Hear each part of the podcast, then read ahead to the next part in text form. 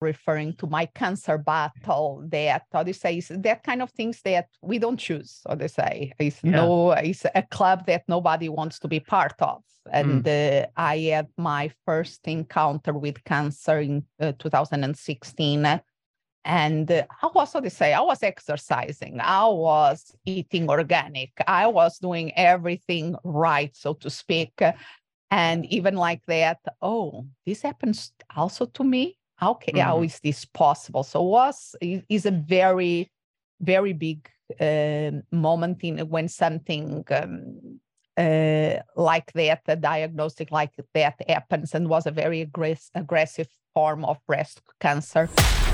Welcome to the Innovative Founder, the show where entrepreneurs get real. Real. These are the raw, the gut wrenching, often hilarious, sometimes shocking, and definitely entertaining stories of innovative business founders who are making their beautiful dent in the world. No BS, no posturing, and no narcissists allowed. Sit back, relax, and enjoy the unscripted adventures on today's episode. Now, here's your hairless hosts, Bob Regnerus and Brandon Boyd. Hello, founders. Welcome to the show.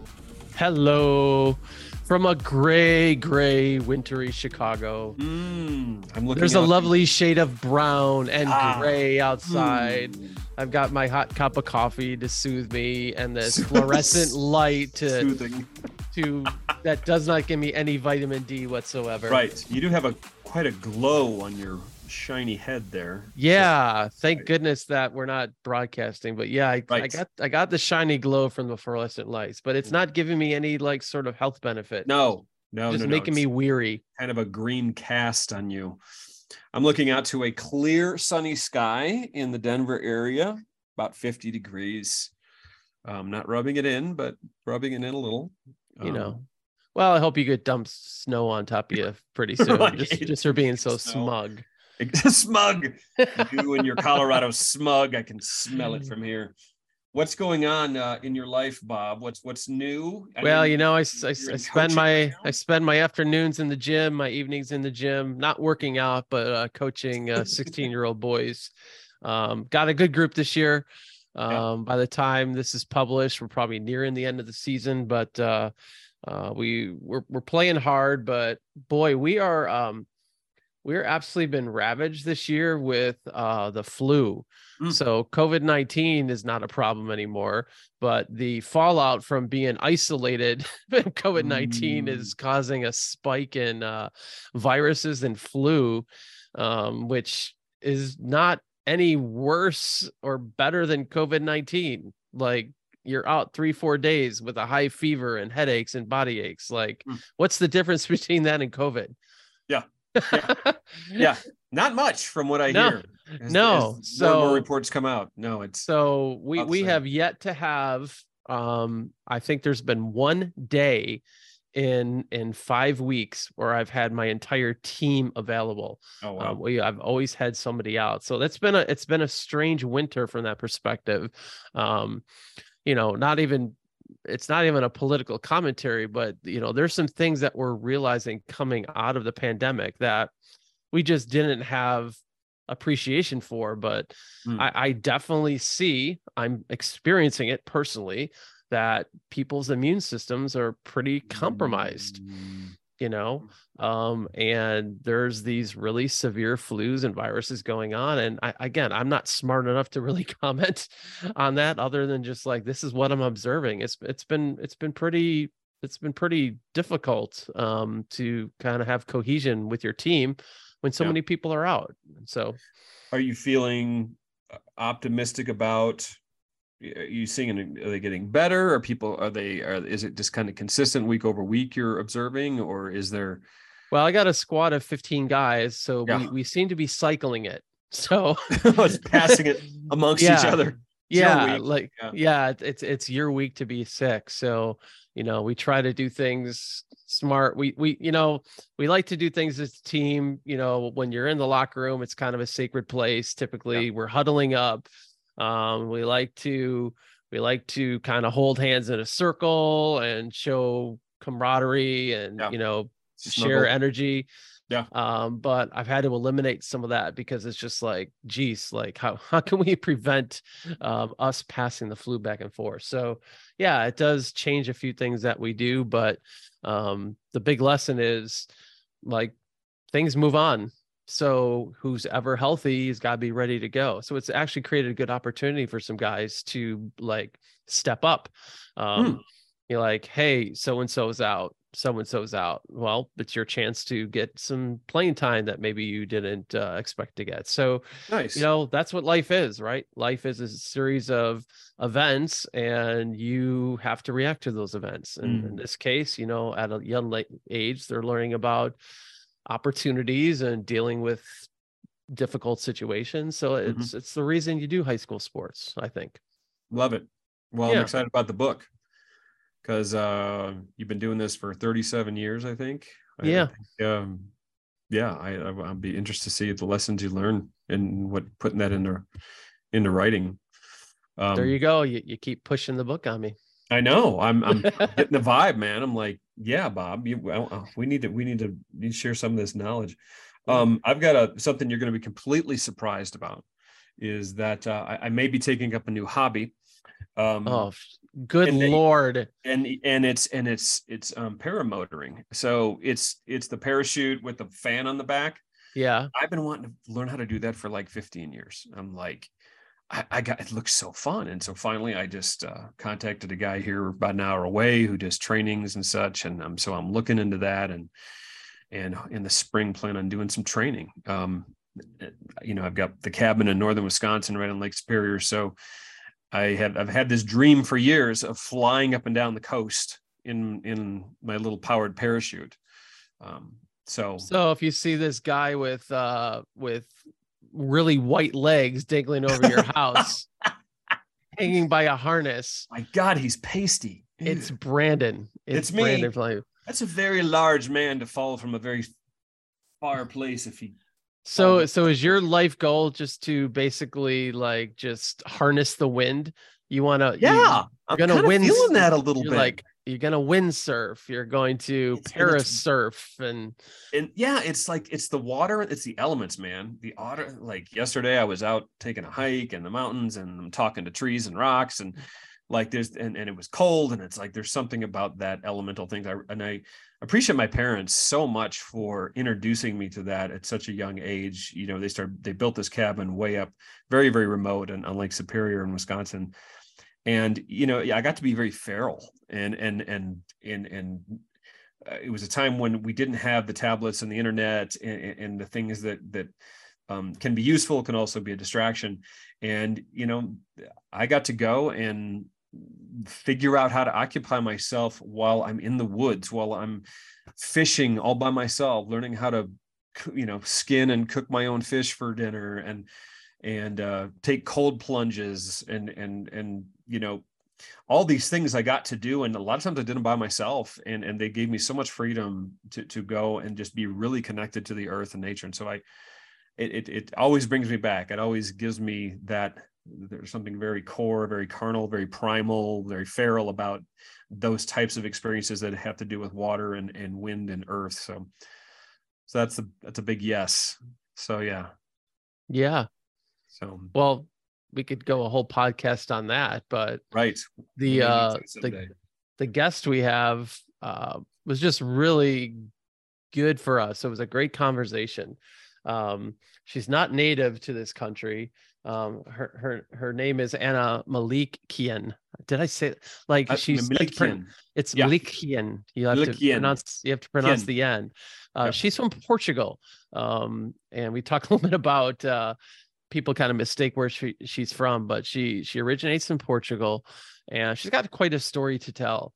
And she's helping the world solve a, a I think a pretty big problem for entrepreneurs, which Mhm. is this whole idea of of the the grind and the uh, the pursuit of things. And she's actually learned some very powerful personal lessons um, to to help her kind of um, bring about a a mindset, uh, a mind probably uh, I'll call it a mindset shift Mhm. to the entrepreneurial community. And she's writing a book. She she has a podcast called The Mindset Zone. Um, look that up uh, after you uh, follow our podcast. And she's writing a book by the same name. Um, you know, you could find her. I'll, I'll- spell her name later on in the episode for folks. Right. Uh, but uh, we had a really fascinating conversation with Ana. I think it's going to be timely for a lot of you, especially as as we're rolling into uh, a new year here and and setting goals and things like that. I think it's going to be a really insightful podcast for you. So um, we'd love to introduce to you uh, our new friend Ana. Hey, founders! Oh, we have a great interview today.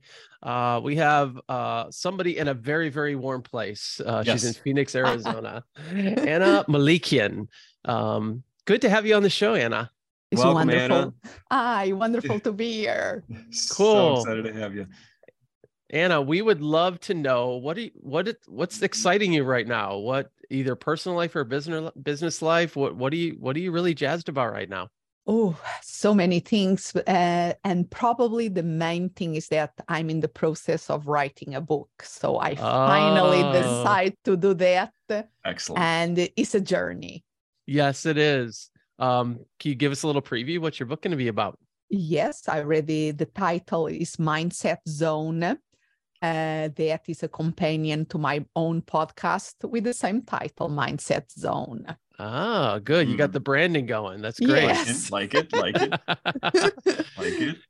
Good. So writing a book, writing a book is a very um, interesting journey.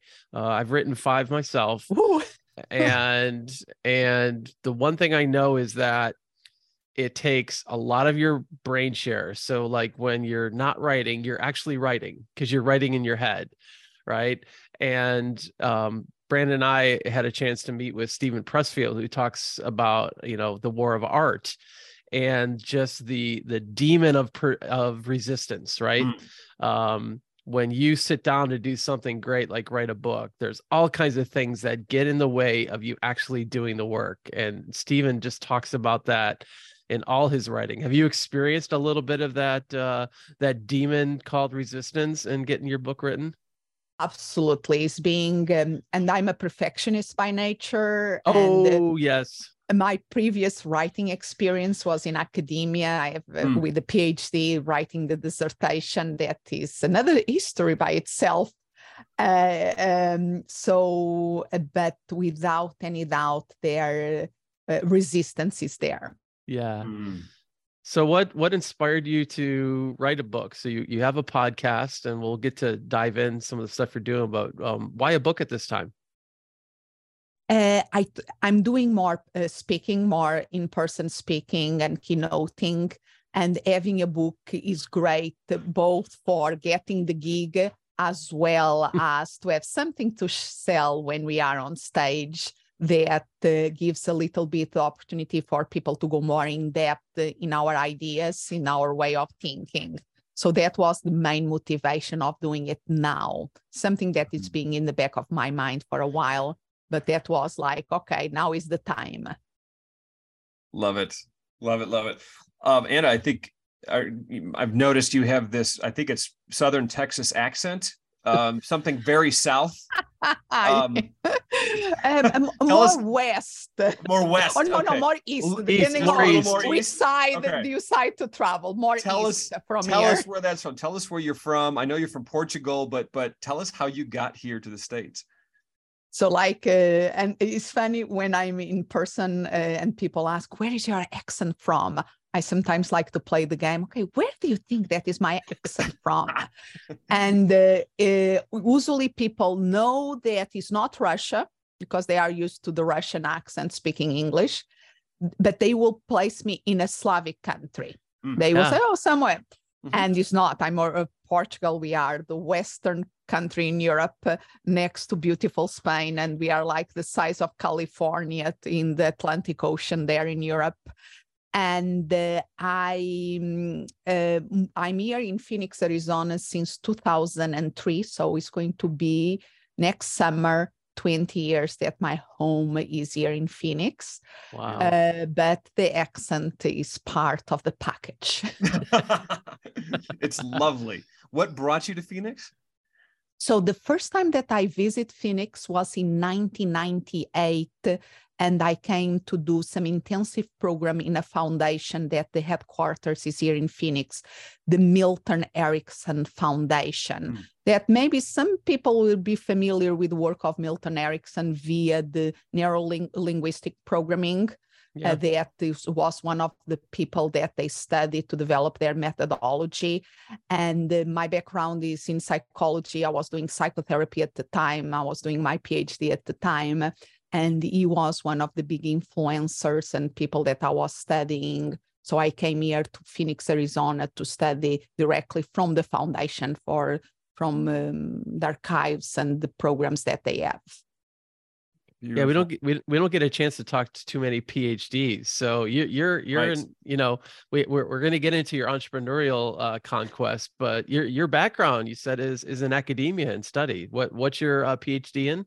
So is so psychology. Uh, I did my bachelor, master's, and PhD. Everything is in psychology, uh, and the the dissertation was in clinical psychology. Uh, um, brief therapies for the management of primary headaches as migraines and tension type headaches. So, oh, wow. not what I'm doing today, but it's an interesting starting point.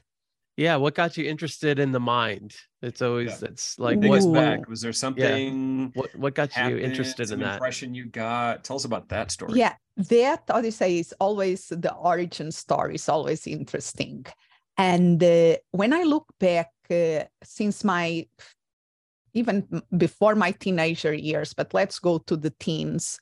Uh, uh is that uh, we are searching for okay what i'm doing here who are we are we and the, at that time i was doing a, any time that i had the opportunity of self-development i was doing through the mm. church. Sometimes they had some, like, retreats things and the, through school wherever there was a chance of personal development i always gravitate towards it. Mm. uh, and at the time was really me trying to understand myself and the, my place in the world yeah. And and i was very good in sciences. I was very, and in math. So when i was in the end of high school because in europe in portugal the university university system is very different and here you have to declare your major when you apply to college.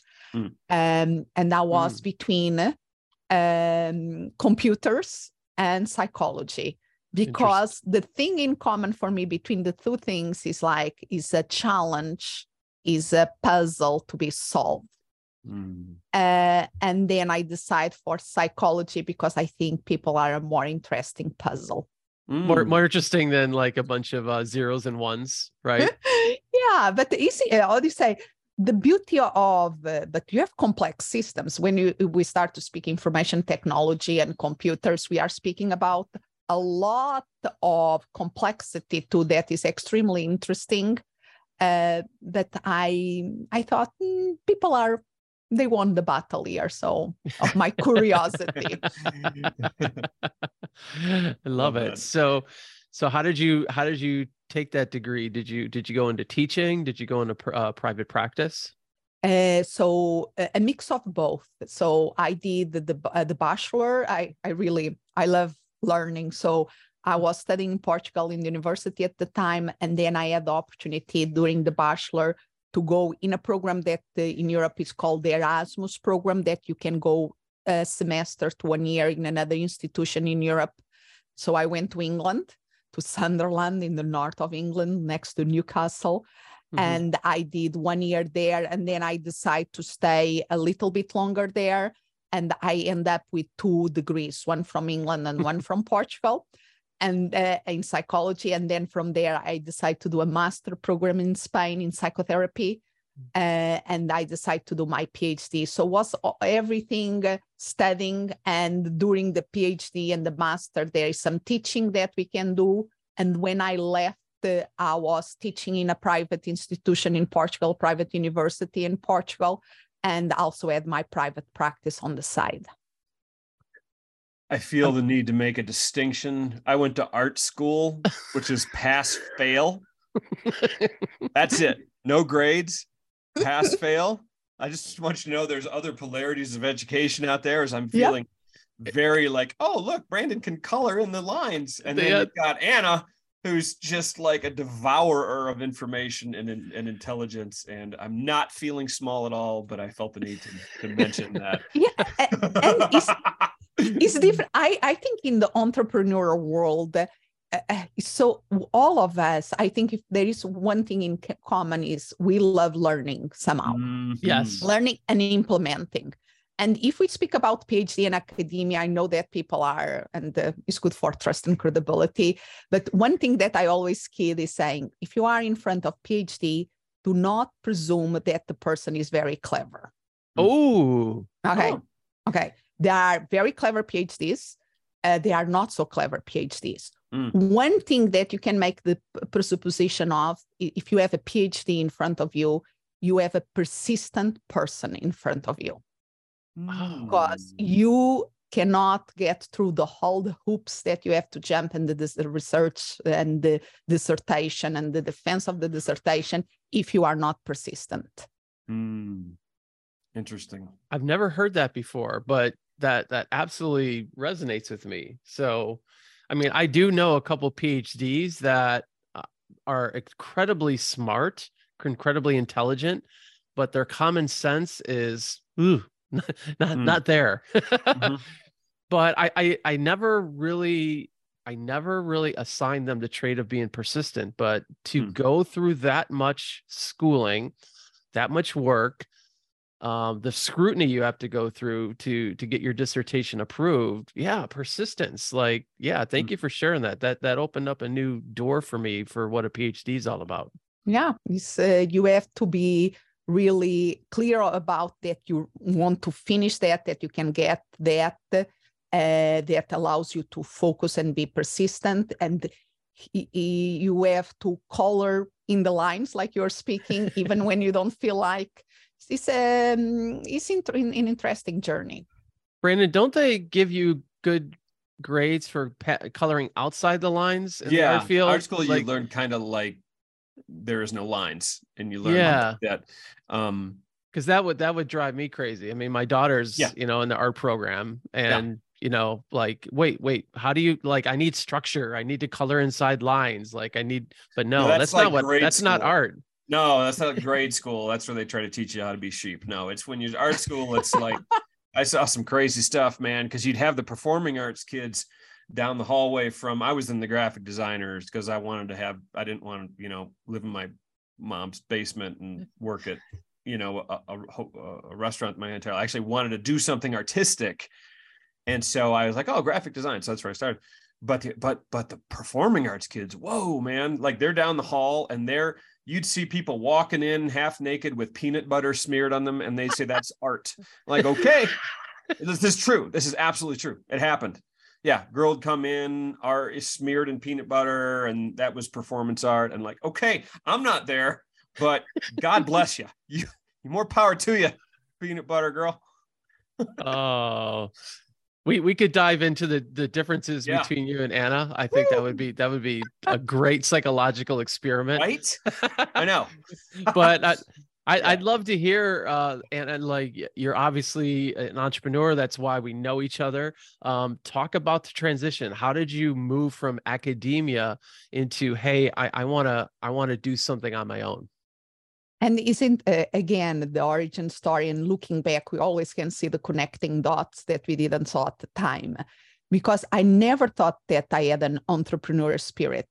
But now when I look back, I was what now we call in the B2B world an intrapreneur.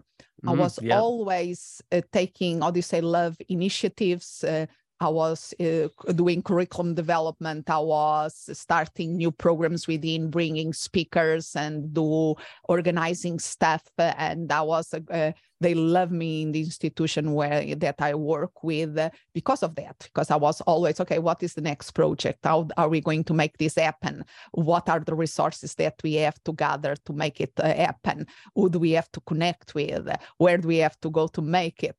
Um, so that part was always was a muscle that I strengthened a lot during my academia and uh, as an employee years. And then the entrepreneur really start when I moved here to the US. That I, many ways, I had to reinvent myself.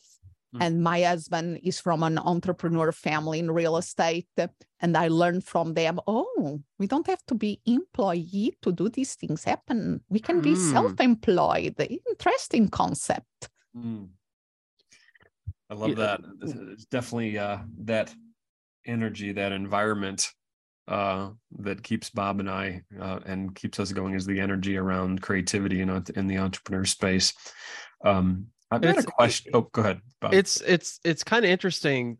Uh, a lot of entrepreneurs, that I say every entrepreneur has their own path, uh, but I've certainly known a lot of people that kind of have started from the entrepreneur um, Melody Benson was a recent guest, a good friend of ours, who who talked about that, where you're you're in a situation, and you you kind of, I, I don't want to say you kind of feel foreign, but you kind of rise above your situation. It sounds like you did that, where it's like you take on leadership roles, you take on creative roles, you almost feel like a director, and then I think that I think there's one common thread, and I, and I kind of hear this from you is that like wait a minute i i don't need anybody else's permission. mm. Like entrepreneurs are people that really don't ask for permission. Like we're not permission based people. Like we're going to take initiative because within us we feel like if we don't do it, it's not going to get done. Mm-hmm. So I sense that in you too, Ana. It was like, wait a minute, I, I don't want to, I don't want to ask permission. I don't need to ask permission. Like you're just doing the things as if they it's like breathing for you, right? Eh, for me, oh, because I uh, it was a little bit different, but in the same line, I like action. If there yeah. is a challenge, I like to look at the permission. I like, uh, and, and interesting that I think is a cultural thing in Portugal. We are very good in play between uh, in, in the rule book, but innovate mm-hmm. at the same time.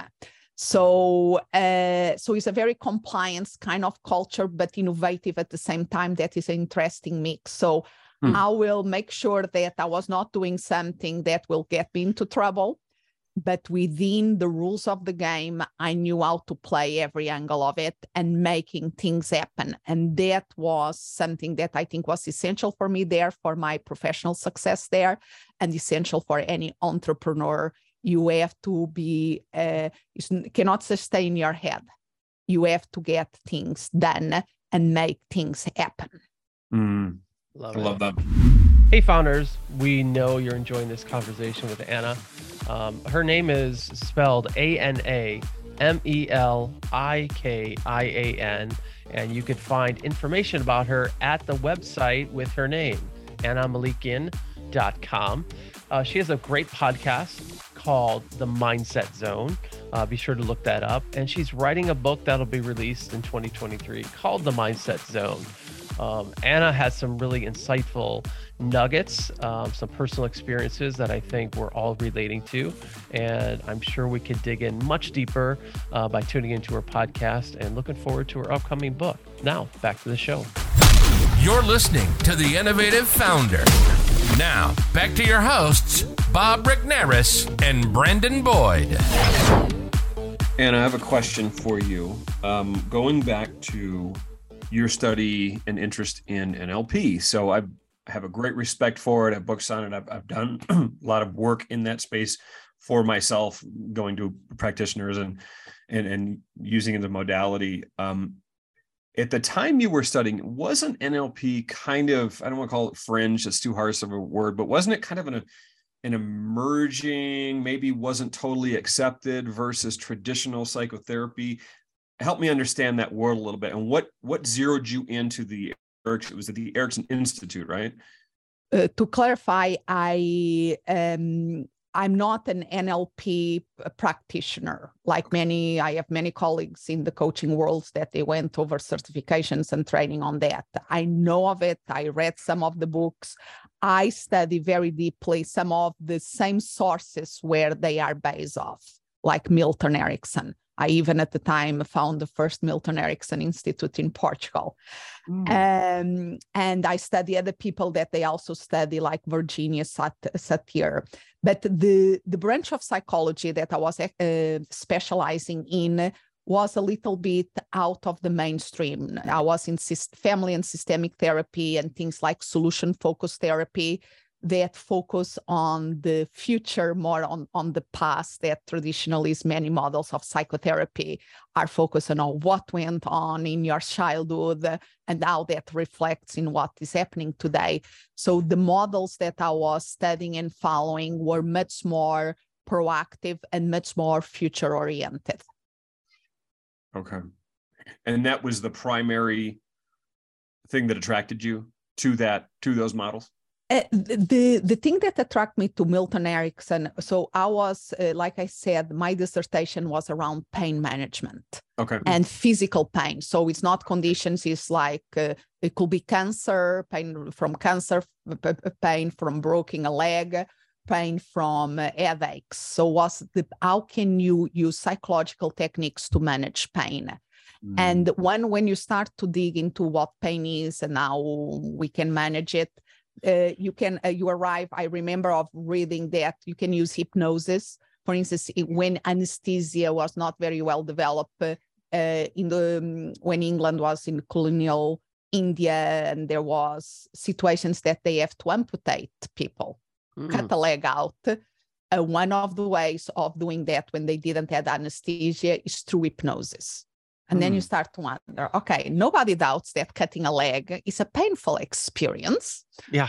So, and if they didn't have the anesthesia that they have nowadays, and they could make do something as extreme as that with the power of the mind, hmm, mm. I want to know more about that.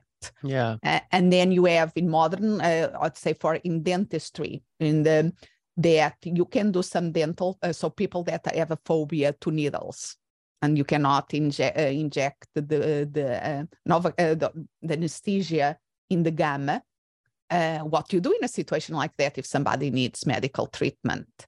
Uh, so we still use uh, the, the, they learn uh, dentists learn hypnosis some of them because of that kind of situations and again extracting a tooth, I think nobody's going to doubt that it's a painful experience.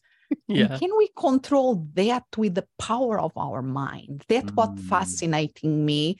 And Milton Erickson has a lot of work on it mm. because he was very, from his own, his personal stories, absolutely uh, in, awe-inspiring because he had polio um, and the doctor he was like around 18 i'm not sure exactly about his age now but he was in his late teens and he had polio.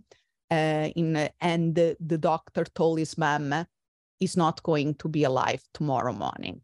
Mm. and uh, he was so mad with the doctor so mad. How can you say that to a mother that he said i don't know how much i'm going to live but i'm going to see the next sunrise yeah. So he asked to be placed in a certain position in the room that he could see the sunrise.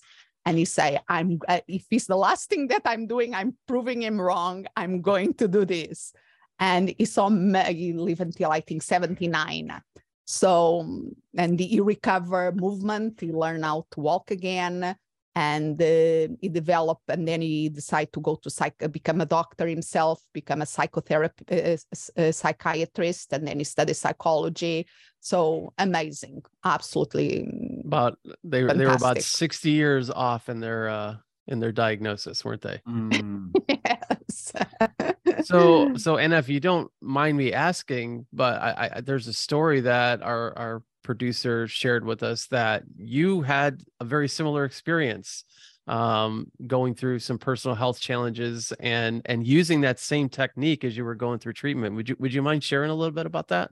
Yeah, the, I think you are referring to my cancer battle. That say is that kind of things that we don't choose. How do you say it's yeah. no, it's a club that nobody wants to be part of. And mm. uh, I had my first encounter with cancer in uh, 2016. And uh, I was, say, I was exercising, I was eating organic, I was doing everything right, so to speak and even like that oh this happens also to me okay mm-hmm. how is this possible so was is a very very big uh, moment in when something um, uh, like that, a diagnostic like that happens, and was a very aggress- aggressive form of breast cancer called inflammatory breast cancer. That is just one to five percent of all breast cancer. So mm. I was not aware when uh, it's like uh, having an inflammation that you think that is something else. You don't think that is cancer. It's not the typical uh, tumor that you feel and the kind of thing. So that was uh, takes you for a spin. Yeah. And, and uh, but again, I thank God with advances of medicine, thank God that the doctor say, okay, there is something that we can do. This is serious, but there are a treatment plan for this. So that is okay. Action mode, I'm there. A battle to fight, I'm there. So I really, my mindset that time was really, okay, I'm going to use all my tools. I'm going to fight this, all my might, all my determination, all my strength. We can do this.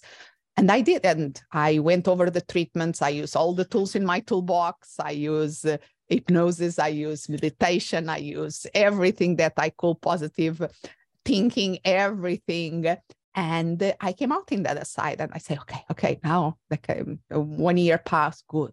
Two years wonderful. I can relax now. I had all my bread mm. and I, i'm going to do this. I did it. I and then another diagnosis of cancer. Mm. and that was like oh gosh maybe there is something here uh, that I, I I think I have to go deep here. And in terms of the my mindset, absolutely there was a shift happening there that uh, I the first time I saw myself fighting against my body. The second time I said, no, maybe because you have to be healthy. It's, it's very strange. You have cancer. And at the same time, if you are not healthy enough, you cannot handle the, uh, and strong enough, you cannot handle the treatments mm. that are that you have to go over to beat the cancer. So the second time around was a lot about seeing my body as my best ally, not the enemy, not something that I was fighting against with, but we were together getting the, on that uh, fight. And that took me to another perspective that is, and honestly, the first time you can rationalize, the second, uh, and but when it happens again, uh, the you have to face the existential aspects of okay you don't know exactly what the future is going to entail to you mm-hmm. so that makes you um, really focus on what is important that you cannot delay anymore because you don't yeah. know how to say yes you want to fight it you want to have a future and all of that but you, at the same time simultaneously you have to entertain the idea that okay you also have to live the moment because this is the only thing that you know that you you have and that was for me um, i was always i speak a lot of this in my keynote about one of the mindset my uh, blind spots that i had was around the concept of pursuing happiness mm. i always that was my goal that i was proud and uh, of and uh, the thing, and even in uh, here in the United States, is so much part of the culture pursuing happiness as something in the future that you aspire to. And we have to have that kind of goals and ideals. But if it also can become an, an excuse because we are pursuing of not yeah. being living it. It's always chasing it mm-hmm. and not being there and that for me was like a wake up call oh maybe i'm using the pursuing of a beautiful ideal as the excuse to not be living at the moment and not to be enjoying at the moment and yeah. we do this all the time when i finish this project then when i uh, make x amount of income then when mm-hmm. i meet the right person then we we always have this kind of excuses that delays what is important. And the the interesting thing about happiness and positive feelings is that they happen on the now on the present. Is the power of now that so many people speak about. So how can you be at, at in the now and also have uh, goals and also we have uh, plans in the future but we did now without denying the power and the uh, uh, all that work that you have to do to be in that power. Mm, beautiful. Yeah, I almost have to sit with that for a minute. Yeah. um, I, I, love your references. I think it's Eckhart Tolle, The Power of Now. Is that the right? Yeah, I just yeah. I remember reading that last year. Um, and, and think about all the Oriental, I say, even most religions, one way or the other, they speak about that too, mm-hmm. mainly yes. Oriental religions. I think, and I love what you said about when then. I mean, I, the, the when then thinking. You know, I think it's a sabotage. It's it's kind of like the the dark side of goal setting. You know, I've set kind of set goals and intentions for years, and at the end of the year, look at the list and like, oh, I didn't hit most of those, and that didn't come true. And what about that? And I began developing a resistance around goal setting. And it's like, well, I'm I'm I'm I'm I'm, I'm outsourcing my happiness to a future date. How can yes. I resolve this? How can I want something and want to manifest something and, and see something happen for myself, but enjoy this very moment that it may not be here at this very moment? Yeah. You know, and, and coming to terms with that dichotomy and, and, I think for entrepreneurs, this is something that we have to face because yes, we are goal, uh, goal driven, or we meet even. I work with a lots of coaches and consultants. Getting clients is so important, and then I saw that in myself, and I see this in my clients. We get the clients, yeah, oh, okay, next thing.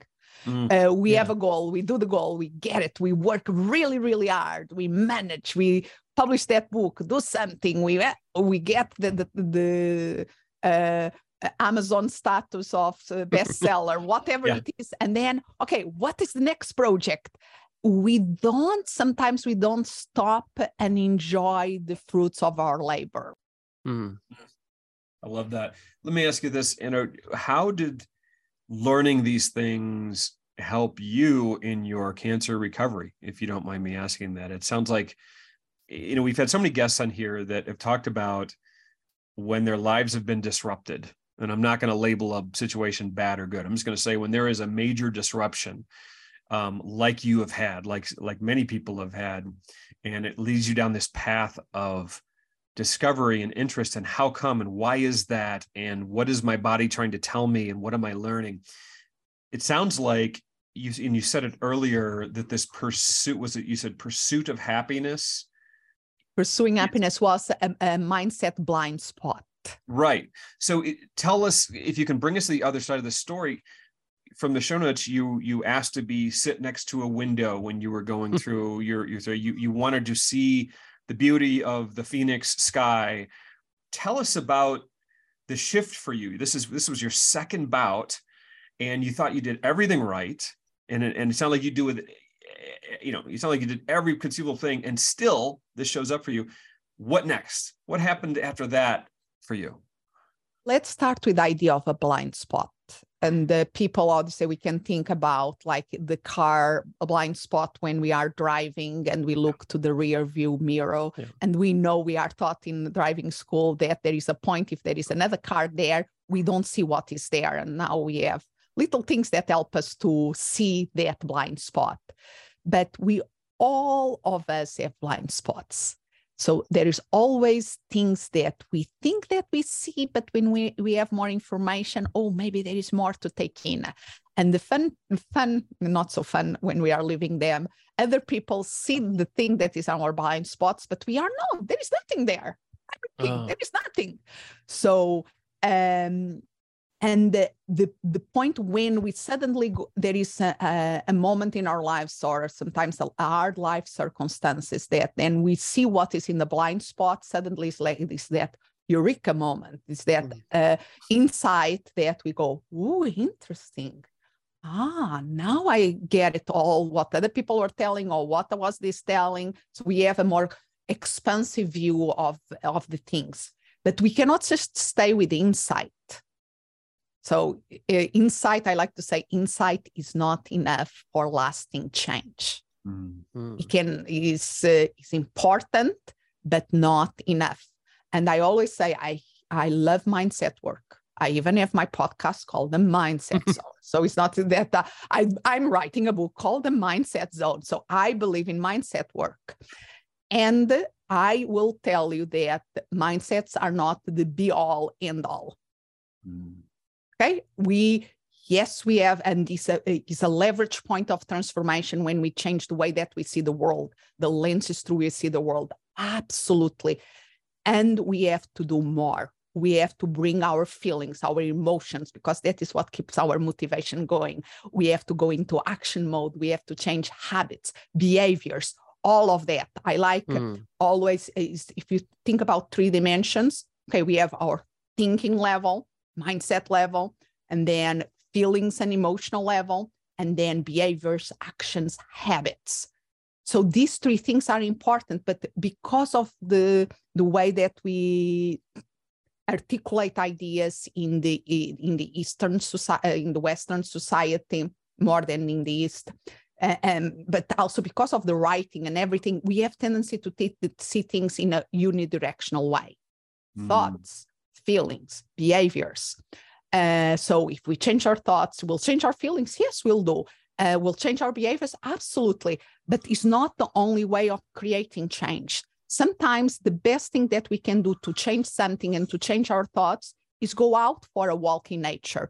Go outside without thinking about anything, but just paying attention to the sound of your uh, um, each step that you give and in the lift seat, in the little um, um, feeling the sensations of walking, the nature sounds, and being that moment, that or going to take a shower. In that moment, then when we stop that obsession in the thinking, something magical many times happen. Mm-hmm and that that is the kind with the cancer and with uh, uh, realizing my blind spot around pursuing happiness and the importance of tapping into the power of the moment for me was okay what i can do now that brings me something uh, enjoyable or something that can feed and energize me. In the chemotherapy that is hours that you are connected with the drip uh, uh, I, I was lucky enough to be in this place, great conditions, great, the cancer center downtown Phoenix that has this incredible view of the Arizona desert. And before I was a little bit shy or where to ask to sit, but then I said, why don't I say I want to be sit in this chair, the one with the best view, if it's available. I'm not taking anybody place. The, the, the thing is available. I'm going to ask to be seated there and I did it. And well, they say, okay. Mm. And uh, I could enjoy more that view. Sometimes we have to give permission to ourselves to be more assertive about the things that are important for us. Hey everyone, thank you for listening in today on the show. I'm, we're really enjoying this interview with Ana. You know, if you are someone who is an author or an aspiring author or in the process of writing your book, you may want to take a serious consideration around creating a promotion, a video promotion for your book. It's a great way to create a buzz, to create interest, curiosity about your written book. And if you've got a book in you and you maybe you've got more than one or you've already produced them, it's it's a great way to get that your information, your world-class solution, your mindset, your your concept in front of people that you can help. People who are curious and want to learn more about you and what you do.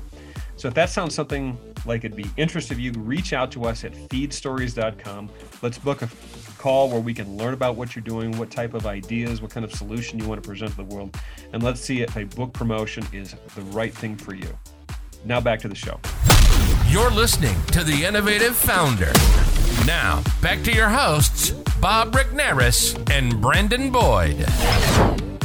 I'd love to hear and uh, maybe transition a little bit about the work you do. So you work with coaches and consultants. Um, what are what are the things that you help them with, and and and what are you sharing from your experiences and your and your learnings to to help them? At the end of the day, if there is a unifying thing that I do is tapping into human potential. Uh, but thinking about business, I think there is a quote that I absolutely love that most business problems are personal problems in disguise. mm. and and I will generalize. Um, most problems are making worse by individual and people issues. I'm not saying that it's people and the individuals that are causing every problem, no, but they can be aggravated by people without any doubt. And at the same time, most solutions are also in those same individuals and on that same people. Wow. And what I love to do is to help people and groups to really tap in their human potential, to find solutions to challenge and to innovate. So, and we can do this in different ways. So there is the inner work. Okay, the personal development is like a vertical, it's the inner work that we can do that through what we know now in positive psychology, neuropsychology, cognitive behavioral, and performance science. A lot of that is their inner work that we can do to become less reactive and more proactive. And we can untap a huge amount of human potential that way and improve relationships and business and all of that. And at the same time, there are other dimensions. Because if you think about human beings are essentially connecting beings too. So the power of network, the power of connections, that is another dimension of the humans and of potential that is there that we can tap into. So if we add the inner work with the outer work, there is more potential to be unleashed. And I will argue that if you bring in the ecosystem where we live, the systems that we are part of, that we can understand the dynamics of it, and we enter that into the equation, we can unleash our human potential to the nth degree. Mm. And hmm. that is what I like to do. Love it. So, could we get a little bit more granular? So, how does this manifest where um, I would say, you know, I like I hear about you Ana and then I would be like I need to work with you. What what would be what would be physically or uh emotionally happening that would trigger me to say I I need to get a solution to that. If you feel that you believe in uh, uh, learning, you believe in personal development, you believe in high performance, and you feel that, gosh, these things are not working for me or sometimes they work but other times they seems not to be my modus operandi my mo um, so it's like almost the sensation that you feel that your day to day your business uh, that is on purpose that is your way of uh, uh, living your uh, mission. But in many ways some days you feel like that that image that of a big boulder that you are pushing uh, to a hill up the hill up the hill lots of effort. You arrive to the with the boulder to the top of the hill and then suddenly it rolls down it rolls back over you. And crushes you. Yeah mm-hmm. or just back and you just go oh here we have to go again and you have to go down and push it back if you feel that draining if you feel that you are pushing there things are not in the flow there is where i can help Mm. Because if you have that drive of personal development, if you have that drive, sometimes is just shifting, doing sh- small shiftings in the way that you are doing things and understanding some of the psychological dynamics that are happening that allows that the feeling of high performance is not the exception that becomes the norm. Wow. And then changes the dynamic totally of your life and your business, I will dare to say isn't it um is it fairly true Ana, that there's so much language and out there around for entrepreneurs about grinding and effort and pushing the wheel up the hill? I mean that's that is the language person i'm trying to detox from and, and shift away from but it's still so prevalent is you know the grind and the pride and the grind and, and it making it hard and difficult. And, and i'm not saying that there isn't parts of that but as a what i'm hearing is as a norm you're saying that doesn't have to be the the definition of the full experience. Is that what i'm hearing? Yes. It's the no pain no gain. If you don't work hard enough. You don't deserve success. How can you be successful if you don't sweat it off? Yeah. Mm-hmm. so all that is also our culture uh, the way that we are raising So it's easier to believe on that.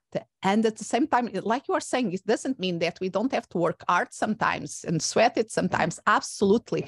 But things also to, can get in a flow, things also can be easy and we can enjoy the success of it. To give us a prediction, tell us a little about what you see happening, which being, you know, neck deep in your space and and and doing the coaching and being around entrepreneurs um, what's give us a little crystal ball. What what's the future hold? Where is it going? Where is psychology and coaching going? You know, it sounds like we are shifting out of this narrative around grind and hustle and make it hard and pain and look how strong I am and tough I am because I can grind out. And it, it, what's what's the future? What's what what do you want to see happen? What do you see happening? So we have to get used to that it's not things are not black and white. It's not one or the other. It's not grind or just the ease and flow of manifesting. It's both. And we have to be willing to see the complexity and the nuances, go deep on the things. Mm. So I think the future is the people that are more able to embrace the contradiction, embrace the messiness of change, embrace the nuances of the situations are the ones that are going to get success that lasts longer. So and that uh, is a prediction that is not difficult to do because if you look in the past and in the future it's something that is there. Something that is more temporal that i think we have to pay attention to is mental health uh, I think uh, due to the, the way that the world is uh, happening from the COVID-19 situation with all the challenge that it create to the social media that is bringing a new way of relating with others and the new way that of that we are wiring our brain habits that we are creating every day that we really don't know the consequences of. Uh, we really have to be very aware that his physical health is improv- important, but mentally we have to take care of ourselves in a very serious way because there is a lot of odds. Uh, a lot of the situations and circumstances are really tough for us me- mentally. Very toxic, toxic, toxicity around us that will affect our uh, mental health if we don't take care of. Well, kind of as you said before, Brandon, it's the the disruptions will and need to cause change, and so you know, COVID nineteen was a global disruption, and if we don't if if we don't come out of that with a, a different approach or a different mindset, um we're, we're basically just marching in circles you know mm-hmm. what, you know what do we got to pull from that mm-hmm. um and this has been really timely uh mm-hmm. for for me personally um and i really enjoyed kind of hearing you explain some things that i know that i wasn't hearing uh, you know i mean like I, I, I needed to hear some of those things today i i really appreciate that i i think you're going to be um, a, a, useful resource for for folks. Would you mind sharing how people, um, you know, your book's going to be coming out, but um, you know, what's your website? What are the types of services you offer? We we love to hear a little bit about that. For our amazing podcast listeners, if you are listening this in the so first follow this podcast that is great and then immediately after go and search for mindset zone and follow that podcast too. And then about me, the best way is anamelikian.com. So my first and last name, A N A M E L I K I A N dot com. And there is always where you can find my latest project or what i'm focusing on. Fantastic. Lovely. thank you for sharing that. Perfect.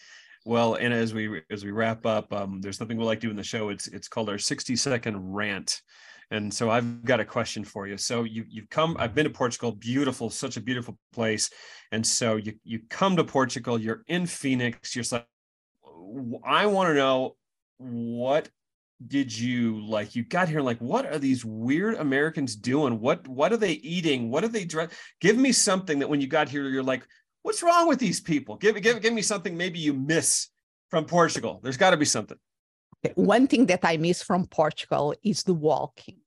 Ah. Uh, in, in most cities in Europe, I live in Portugal, Spain, and England, and most cities, even a big city, you can walk around everywhere. Here in the United States, you can do that in New York without any doubt, even Chicago. San Francisco, mm, it may be, but in Phoenix, not so much.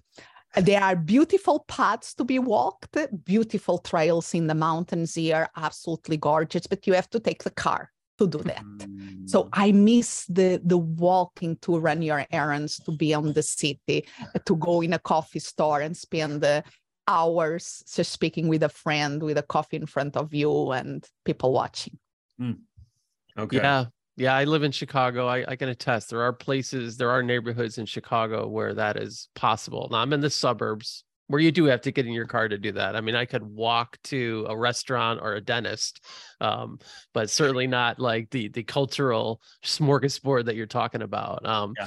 You get to see that maybe in the movies and on TV, but you actually lived it. So that Mhm. that that's really cool. I like that. That that's a good that's a good It's a good- rant. I like it. Good good I like it. Well, Has Ana, to, has to have a positive twist. with the positive twist because you have the proper mindset. well, again, you this is this has been a, a, a refreshing conversation, Ana. Thank you for sharing this uh, this hour with us. Um, we'll be sure to look up your book and your resources. Thank you for sharing uh, your story and being uh, honest and vulnerable with with us today. We appreciate Yes. it. Thank you for having me.